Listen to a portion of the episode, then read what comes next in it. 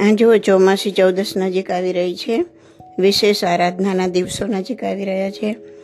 તો આપણે આજે જાણીએ કે દેરાસરમાં પૂજા, પ્રસાદ, પ્રદક્ષિણા કરતી વખતે આપણે કઈ બાબતોનું ધ્યાન રાખવું જોઈએ? સૌ પ્રથમ તો દેરાસરમાં કોઈ પણ સંપ્રદાયના સાધુ, સાધ્વીજી પધારે તો એનો ઉચિત વિનય કરવો જોઈએ, વિનય જાળવવો જોઈએ. એમની આડે આવીને ઊભા ન રહેવાય. એમની હાજરીમાં આપણે એમને તકલીફ થાય કે એમના ધ્યાનમાં કોઈ ડિસ્ટર્બ થાય, એવું કોઈ વર્તન ના કરવું જોઈએ. બીજું પૂજા કરતી વખતે ધ્યાન રાખવાનું કે શરીરના કોઈ પણ ભાગમાંથી રસી નીકળવાનું ચાલુ હોય, ત્યારે અંગ પૂજા નહીં કરવાની. અને શરીરના કોઈ પણ ભાગ પર પાટો બાંધેલો હોય. તો હવે એ પાટો પહેરીને આપણે પાટો બાંધીને આપણે ખાધું હોય, બાથરૂમ ગયા હોય, એવા અપવિત્ર પાટા સાથે અંગ પૂજા કરાય નહીં. પછી ટપકતા પાણીવાળા વાળ રાખીને પૂજા કરવા જવાય નહીં. પૂજાના વસ્ત્ર પહેરીને સામાયિક પ્રતિક્રમણ કરાય નહીં. પ્રક્ષાલ માટેના પાણીથી હાથ ધોવાય નહીં. પબાસણ કે નહવણ જલની કુંડીમાં હાથ ધોવાય નહીં. ઘણાને આદત હોય છે એવી રીતના કે કેસરવાળી આંગળી હોય તો આ કુંડીમાં નવણ જળમાં બોળી નાખે, પણ એ ખોટું છે. પછી ઘણા એટલે ફૂલ આપણે ચડાવેલા હોય, એ કાઢીને સીધા પાણીમાં કે આ કુંડીમાં નાખી દે તો ફૂલને પાણીમાં નંખાય નહીં અને ધોવાય પણ નહીં. કેમ કે એમ કરવાથી એમાં રહેલા ત્રસ જીવોની વિરાધના થાય. બહુ ધ્યાનમાં રાખવાનું. આરાધના કરતાં વિરાધના વધી જાય. પછી પૂજા કરી લીધા પછી આપણી થાળી વાટકી આપણે જાતે ધોવી, લૂછીને મૂકવી. હા, કોઈના માટે આપણે પૂજા નથી કરતા. અંગ પૂજા મૌનપણે કરવી. પૂજાના દુહા અંગ પૂજા કરનારે મનમાં બોલવા. બીજા દૂર ઉભેલા હોય ને, એ હજી મોટેથી બોલી શકે. પણ જે ભગવાનના અવગ્રહની અંદર હોય, હા એણે મોટે મોટેથી બોલાય નહીં. આપણે તો ભગવાનની બાજુમાં ઊભા રહીને રાડો રાડો પડીને દુઆ બોલતા હોય છે. તો આ સત ના કહેવાય. પ્રભુના અવગ્રહની બહાર હોય બોલી શકે. તો આ સતના ટાળવા માટેનો જે ઉચિત અંતર હોય ને, એને અવગ્રહ કહેવાય. કારણ કે અવગ્રહ એટલે શું? તો આ સાધના ટાળવા માટેનું જે ડિસ્ટન્સ રાખીએ ભગવાન સાથે આપણે, કે જેની બી સાથે, તો એને અવગ્રહ કહેવાય. તો આ મોટા જિનાલયમાં ઓછામાં ઓછું નવ હાથ અને નાના જિનાલયમાં એક હાથનું અંતર જરૂરી છે. એટલે ભગવ, નાનું જિનાલય હોય તો ભગવાનથી તમે એક હાથ દૂર ઊભા હોય તો દુહા બોલી શકાય. મોટામાં નવ હાથના અંતર શાસ્ત્રમાં કીધું છે એ જે પ્રમાણેનું દેરાસર હોય એ પ્રમાણેનો અવગ્રહ આપણે ઉચિત જાળવવો જોઈએ. પછી ધૂપ, દીપ ચામર, ઘંટી, આ બધું પ્રભુજીથી થોડે દૂર રહીને કરવાનું. ઘણા પ્રભુજીના નાક આગળ ધૂપ કરે, કાન આગળ ઘંટી વગાડે. તો શું તમને યોગ્ય લાગે છે? હા, ઘંટી ભગવાનને નથી સંભળાવવાની એ આપણા આત્માને જાગૃત કરવા માટે છે. આપણા નાક આગળ આવીને કોઈ ધૂપ કરે, તો આપણે આપણને ગમશે.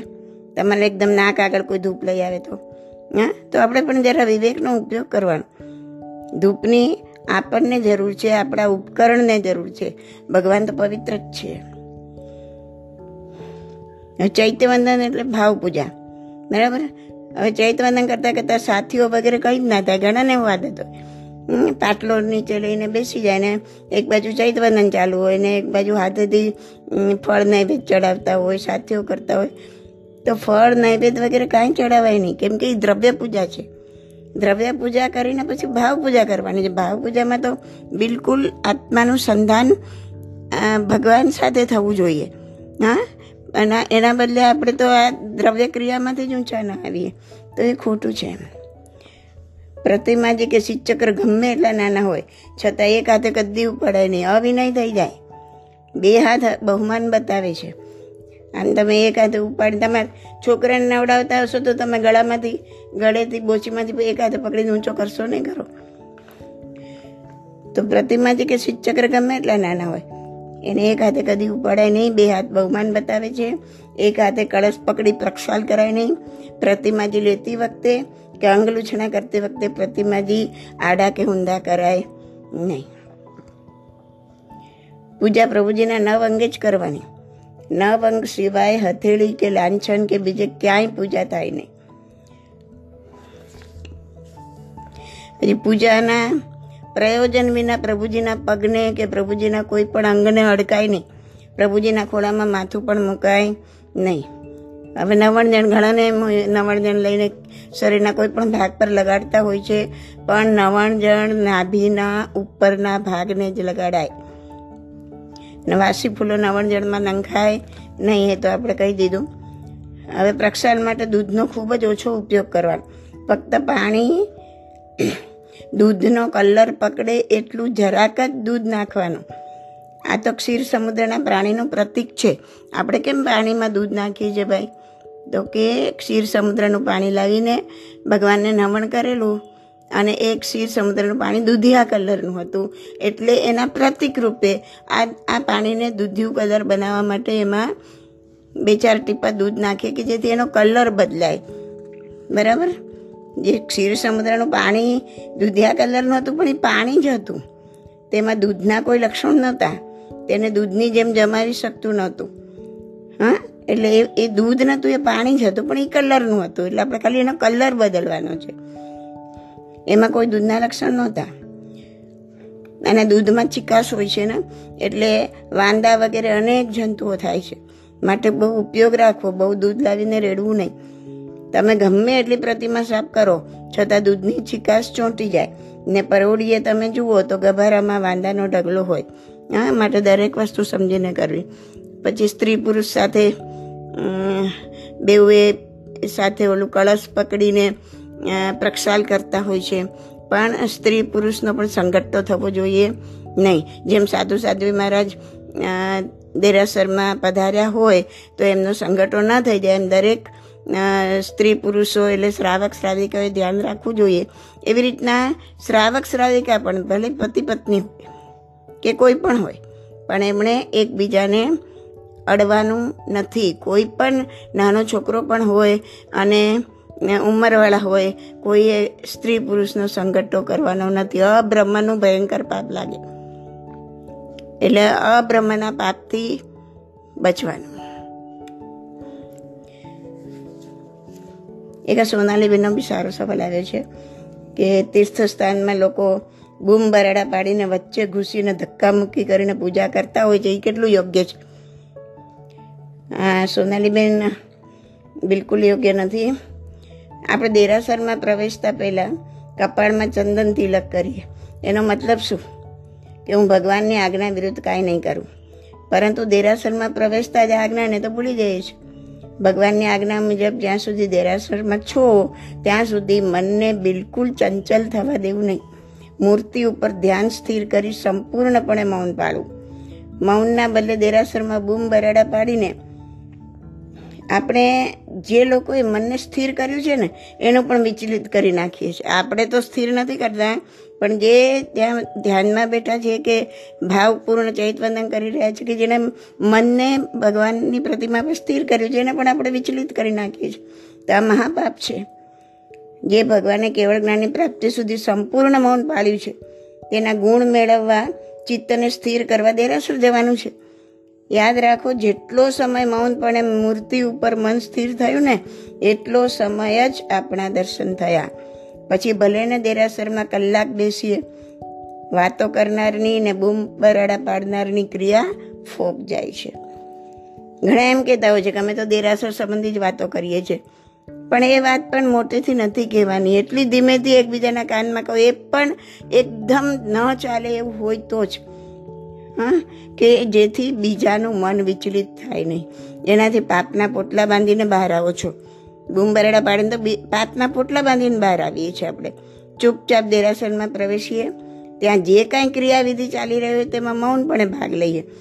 જે કાંઈ વિધિ પૂર્ણ થઈ ગઈ છે એના માટે કોઈ જ સવાલ નહીં. બૂમ બરાડા નહીં, મન ચંચલ નહીં, તો જે કાંઈ કરશો તેનો પૂરેપૂરો લાભ મળશે. હા, પુણ્યાનુબંધી પુણ્યના ભાગીદાર બનશો. બાકી તો કરવા આવ્યા તો શું ને કરીને ગયા શું? ને પાછા મનથી માનીએ કે મારી પૂજા થઈ ગઈ, મારો પ્રક્ષાલ થઈ ગયો. પણ એ શૂન્ય થઈ ગયું એ ખબર ના પડી.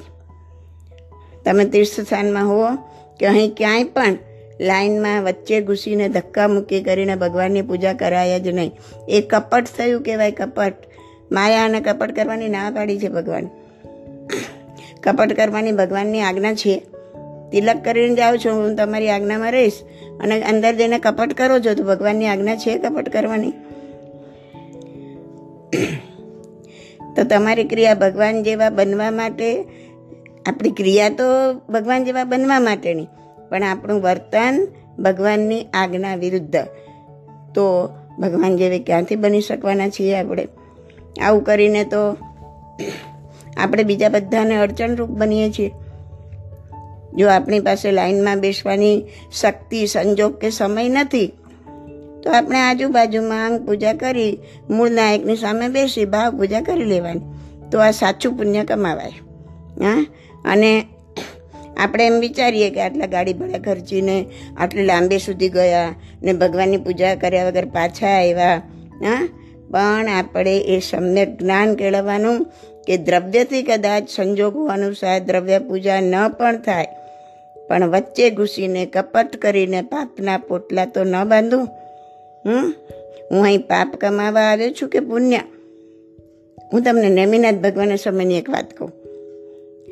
જો શ્રી કૃષ્ણે તેના બંને પુત્ર સાંબ અને પાલક, બંને પુત્રને કહ્યું કે તમારા બંનેમાંથી જે સૌ પ્રથમ નેમિનાથ ભગવાનને વંદન કરશે, તેને હું મારો શ્રેષ્ઠ અશ્વ ભેટ આપીશ. વહેલી સવારે અંધારામાં જ ઓલા પાલકે દોડતા જઈને ભગવાનને વંદના કરી. અને એવડા સાંભે શું વિચાર્યું? બીજા છોકરાએ કે આટલા અંધારામાં ન જવાય. કેટલા બધા જીવો પગ નીચે આવી કચડાઈ જાય. જીવોની હિંસા થાય. જયણા ન પડાય. તો એણે શું કર્યું? એણે પોતાના સ્થાને બેઠા બેઠા ભાવ વંદના કરી. હવે જુઓ શ્રી કૃષ્ણ નેમિનાથને પૂછ્યું, ભગવાન, પહેલી વંદના કોણે કરી? ભગવાને કહ્યું, સાંબે. તો તેની ભાવ વંદના હતી. પાલકની દ્રવ્ય વંદના હતી. બસ આ વાત પરથી સમજી લો કે શેનું મહત્વ વધારે છે, ભાવનું કે દ્રવ્યનું? હા? અને શું કરવા આવીએ છીએ ને શું કરીને જઈએ છીએ? હા, ઘણા ભાગી ભાગીને પ્રદક્ષિણા દેતા હોય છે દેરાસરમાં. હા? તો આ પણ બિલકુલ ખોટું છે. હમ? તમે આડા આવડા ડાફુડિયા મારતા, પૂર ઝડપે ભમતી ભમો ને તેને શું કહેવાય? દ્રવ્ય પ્રદક્ષિણા. કેમ? કેમ કે તમારો ઉપયોગ નથી કે કોઈ જીવ પગ નીચે આવીને કચડાઈ જશે. તમારો ઉપયોગ ન હોય તો જીવ ન કચડાય ને તો પણ તમને એનું પાપ લાગે છે.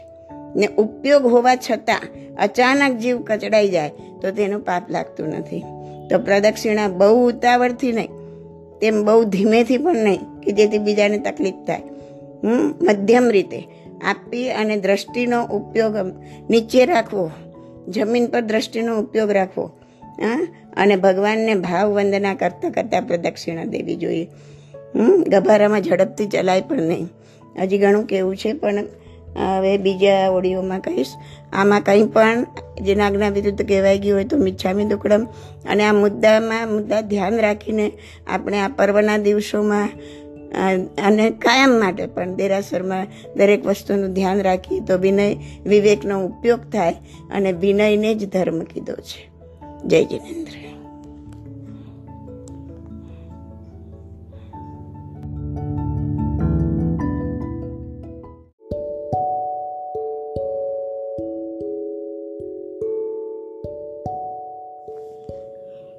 આજે એક સત્સંગીનો સવાલ આવ્યો છે. લગભગ બધાને મૂંઝવતો આ સવાલ છે. તો આપણે આજે એનું થોડું ચિંતન કરીએ સવાલ માટે. પ્રયત્ન કરીએ. સવાલ છે, જ્યારે કોઈ એકની પ્રગતિ થાય છે કે તેનું સારું બોલાતું હોય, તે બીજાથી સહન થતું નથી. અને ઈર્ષ્યારૂપી આગમાં તે તેને બદનામ કરવા, નિંદા કરવા લાગી જાય છે. આ નિંદા પચાવવી ખૂબ અઘરી છે. તો તે માટે શું કરવું? આ સવાલ છે. સાચી વાત છે ભાઈ. નિંદા પચાવી ખરેખર અઘરી છે. પણ એના માટે શું કરવું? એ ચિંતવનના થોડાક મુદ્દા રજૂ કરું છું. એમાંથી જે તમને યોગ્ય લાગે એ પકડી લેજો. પહેલી જ વાત કે નિંદા સાંભળીને માનસિક સંતુલન ગુમાવવું નહીં. પણ સંતોના વચન યાદ કરવા આ પ્રમાણે ચિંતન કરવું. ચિંતવન નંબર એક, આપણે નંબર આપશું એને, કે જેથી આપણને એ મગજમાં યાદ રહે એ મુદ્દાઓ.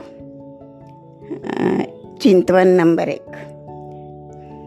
જો ભગવાન મહાવીરની નિંદા કરવાવાળા, ગૌતમ બુદ્ધની નિંદા કરવાવાળા, ઈસુ ખ્રિસ્તની નિંદા કરવાવાળા આ પૃથ્વી પર છે, તો હું તો કઈ વિષાદમાં? જેની નિંદા ન થઈ હોય, એવો કોઈ સંત આ જગતમાં તમને શોધ્યો જડશે નહીં. જીવતા એની નિંદા અને મર્યા પછી પ્રશંસા જગતની આ જ રીત છે. તો તું એને સ્વીકારીને ચાલ. ચિંતવન નંબર બે. સંતો કહે છે કે નિંદક નિયરે રાખીએ. એટલે કે નિંદા કરવાવાળાને તમારી નિયર બાજુમાં રાખો. જો નિંદા કરવાવાળો તમારી બાજુમાં હશે, તો તે તમારા માટે અરીસા સમાન છે. નિંદાનું તટસ્થ રહી વિશ્લેષણ કરો. એમાં તમારા જો કોઈ દોષ તમને દેખાઈ આવે, તો તેને દૂર કરવાનો પ્રયત્ન કરો. જો તટસ્થ રહેશો ને, તો જ તમે તમારા દોષ દેખી શકશો. બાકી દરેક માને પોતાનું બાળક ગમે એવું હોય, કાળું કુબડું ગમે એવું હોય, દરેક માને પોતાના બાળકથી વધારે સુંદર બાળક કોઈ દેખાય નહીં. પોતાના બાળકથી વધારે વહાલું બાળક કોઈ લાગે નહીં. એમાં આપણને ક્યારેય આપણા દોષ દેખાય નહીં. એટલે તો કહે છે કે નિંદક નિયરે રાખીએ. આ નિંદા કરવાવાળાને જોડે રાખો. એ તમારો દોષ તમને દેખાડી દેશે. અને ખરેખર એમાં કોઈ આપણો દોષ હોય, તો આપણે એને દૂર કરવાનો પ્રયત્ન કરવો. ને મનોમન એનો આભાર માનો કે જે દોષ મને આજ સુધી નહોતો દેખાયો, તે દોષ તે મને દેખાડી દીધો. હવે હું તે દોષ મુક્ત થવા પ્રયત્ન કરીશ. છંછેડાવાની જરૂર નથી. સ્વીકાર કરવાની જરૂર છે. જો ખરેખર એ દોષ છે, તો એનો આભાર માનો અને દોષ મુક્ત થવાનો પ્રયત્ન કરો. જો નથી, તો ભૂલી જાઓ. જો તમને કોઈ ચિંતવન નંબર ત્રણ. જો તમને કોઈ દોષ નથી દેખાતો તો એની વાતોને મનમાં લઈને દુઃખી નહીં થાઓ. એમ વિચારો કે સૂર્ય સામે ધૂળ ઉડાડવાથી સૂર્યને કોઈ ફરક નથી પડતો. હા થોડી વાર ધૂળના ગોટા દેખાય. થોડા સમય માટે કદાચ સૂર્ય નથી એવો લાગે કાં તો સૂર્ય ધૂંધળો લાગે. થોડા વખત માટે. પણ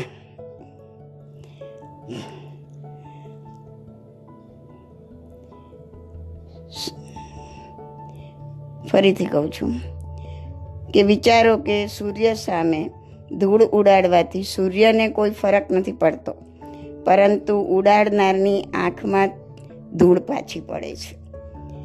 હા, થોડો સમય ધૂળના ગોટાને કારણે સૂર્ય થોડો ઝાંખો દેખાય, પણ અંતે તો સૂર્યનું તેજ જ ઝળકી ઉઠે.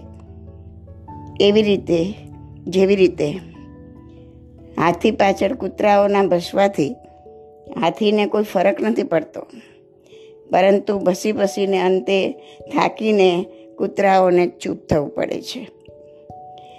એટલે થોડા સમય માટે ટેમ્પરરી તમને એ તકલીફ આપી શકે, પણ તમારા મનનું સંતુલન ના ગુમાવો તો છેલ્લે જે સૂર્ય જેવો છે એવો દેખાઈ આવશે. ચિંતન નંબર ચાર. વિચારો કે જો તેઓ મારા શરીરની નિંદા કરતા હશે, નિંદા કરવાવાળા જો મારી શરીરની નિંદા કરતા હશે, તો આ લોહી, માંસ, ગંદકીથી ભરેલા નાશવંત એવા શરીરની હું પણ નિંદા જ કરું છું. હું પણ મારા આવા નાશવંત શરીરની, ગંદકીથી ભરેલા શરીરની હું પણ નિંદા કરું છું. અને જો તેવા તેઓ મારા આત્માની નિંદા કરતા હશે તો મારો અને એમનો આત્મા એક જ છે.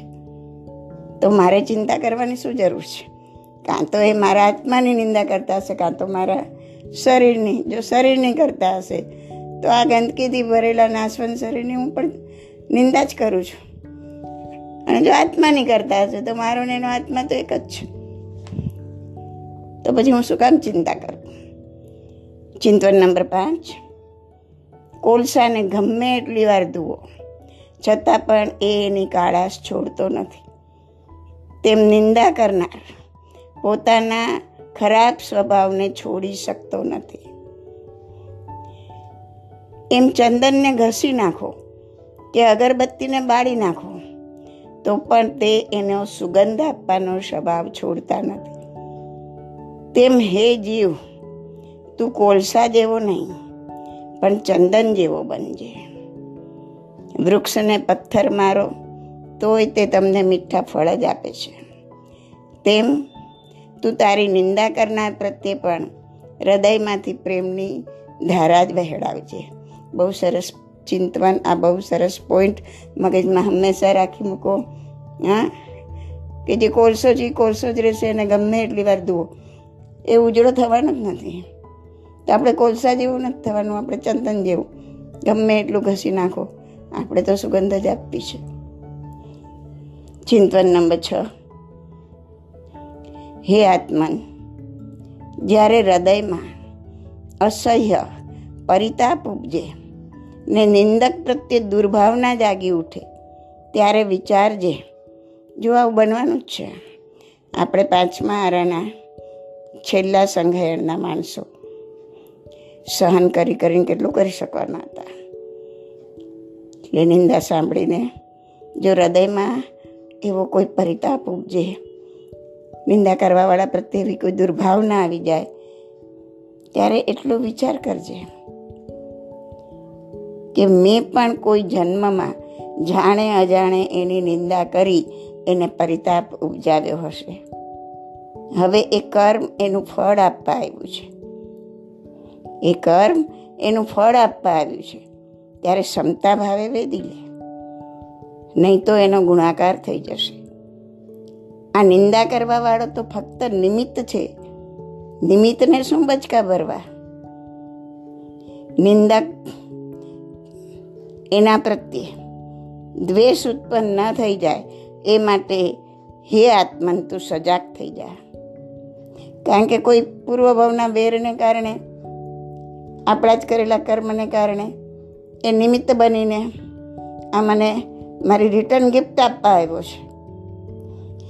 અને પાછો હું એના પ્રત્યે દ્વેષ કરીશ, તો તો આનો ગુણાકાર થઈ જશે. એકને બદલે ચાર ગિફ્ટ પછી સ્વીકારવી પડશે અને ચારની બદલે ચોવીસ સ્વીકારવી પડશે. તો હે જીવ, ક્ષણે ક્ષણે એ જીવની અંતરથી ક્ષમા યાચના કર. જે જીવ નિમિત્ત બન્યો છે તારી નિંદા કરવા માટે એ જ જીવની ક્ષણે ક્ષણે તું ક્ષમા યાચના કર. સમજમાં આવે છે? ભલે આપણે એમ કહીએ કરવું અઘરું છે, બધું થઈ શકતું નથી, પણ આ વિચારણા રાખશો, આ જાણશો તો એને ક્યારેક આંશિક રીતે તો એપ્લાય કરશો ને? એપ્લાય થઈ શકશે આંશિક રીતે. અને એ અંશ અંશ અંશ ભેગા થઈને ક્યારેક ઘણા સારા એવા પર્સન્ટેજ બની જશે. અને આપણને આ દુર્ભાવનામાં, દુર્ગતિમાં પડતા રોકી દેશે. આર્ત ધ્યાનમાં પડતા રોકી દેશે. ચિંતન નંબર સાત. મારી નિંદા કરવાથી, તિરસ્કાર કરવાથી તેઓને સુખ થાય છે, તો ભલે થતું. કારણ કે પ્રેમથી, ક્ષમતાથી દ્રષ્ટા ભાવે સહન કરવાથી મારા તો કર્મનો ક્ષય થઈ રહ્યો છે. પોતાના માથે જવાબદારી લઈ મારા કર્મક્ષયમાં નિમિત્ત બનનાર, વગર સાબુએ મારો મેલ ધોનાર, તેઓ મારા પરમ ઉપકારી છે. આ છે જૈન ધર્મ. નિંદા કરનારને, તમારું ખરાબ કરનારને પણ નિમિત્ત તરીકે જોઈને, ખાલી નિમિત્ત તરીકે જોઈને મૂકી નથી દેવાનું એ તો મારા પરમ ઉપકારી છે કે જે મારો વગર સાબુએ મેલ ધોઈ રહ્યા છે. આવી ઉચ્ચ ભાવના ક્યાંય જોવા નહીં મળે. તો એ ભાવના, એ ભાવવી અને એને આંશિક રીતે પણ એપ્લાય કરવી. એ આ આ જન્મનો એ પુરુષાર્થ છે. ચિંતવન નંબર આઠ. જે લોકો કઠોર વચનો દ્વારા, માયા પ્રપંચ દ્વારા, મારા દુષ્કર્મોની ગ્રંથિને ભેદવાની ચિકિત્સા કરે છે, તે મારા પરમ મિત્રો છે. જો નિંદકને પણ મિત્ર તરીકે ઓળખાવનાર, સમજાવનાર મનાવનાર, આદર. જેઓ પોતાના પુણ્યનો વ્યય કરીને મારા પાપોને દૂર કરે છે. જ્યારે નિંદા કરે છે, ત્યારે એના પુણ્યનો તો વ્યય થઈ રહ્યો હા, અત્યારે એનો હાથ ઉપર છે, કેમ કે એનું પુણ્ય જોરમાં છે. પણ જે કરી રહ્યો છે, એનાથી એના પુણ્યનો વ્યય થઈ રહ્યો છે. અને જો હું એનું એક્શન, રિએક્શન નથી આપતો તો હું મારા પાપોને દૂર કરી રહ્યો છું. તો એના જેવો હિતચિંતક બીજો કોણ? જો પોતાના પુણ્યનો વ્યય કરીને એ મારા પાપોને દૂર કરતો હોય, તો એના જેવો હિતચિંતક બીજો કોણ? પણ આ વસ્તુ એમના અનંત સંસારનું કારણ બની જશે. એનું મને અત્યંત દુઃખ છે. કે આ જે કાંઈ કરી રહ્યો છે, એ એના અનંત સંસારનું કારણ બની જશે. તો એનું મને દુઃખ છે કે એનો પણ અનંત સંસાર ન વધી જાય. એને એમાં હું નિમિત્ત ના બનું. એટલે મને એનું દુઃખ છે કે આનાથી એનો પણ અનંત સંસાર વધી જશે. અને સાથે યાદ રાખો કે જ્યારે બીજા માટે આ ચિંતવન કરો છો, ત્યારે આપણે બધા સાબુથી ધોવાઈને આવેલા નથી. આપણામાં પણ આ નિંદા રસ ભરપૂર પડેલો છે. આત્મનિરીક્ષણ કરો. અને આત્મનિરીક્ષણ કરતા જ્યાં જ્યાં લાગે કે મારા આ શબ્દથી, આ વાક્યથી, આ એક્શનથી, આ હાવભાવથી કોઈની નિંદા થઈ ગઈ. ત્યારે એ પણ વિચારો કે આનાથી મારો અનંત સંસાર વધી જશે. એના તો પાપ વગર મેળે ધોવાશે, પણ મારો પણ અનંત સંસાર વધી જશે. જે રિટર્ન ગિફ્ટ લેવી મને નથી ગમતી, એવી રિટર્ન ગિફ્ટ હું બીજાને શું કામ આપું? એના માટે હું નિમિત્ત શું કામ બનું? છોડી દે ને ભાઈ.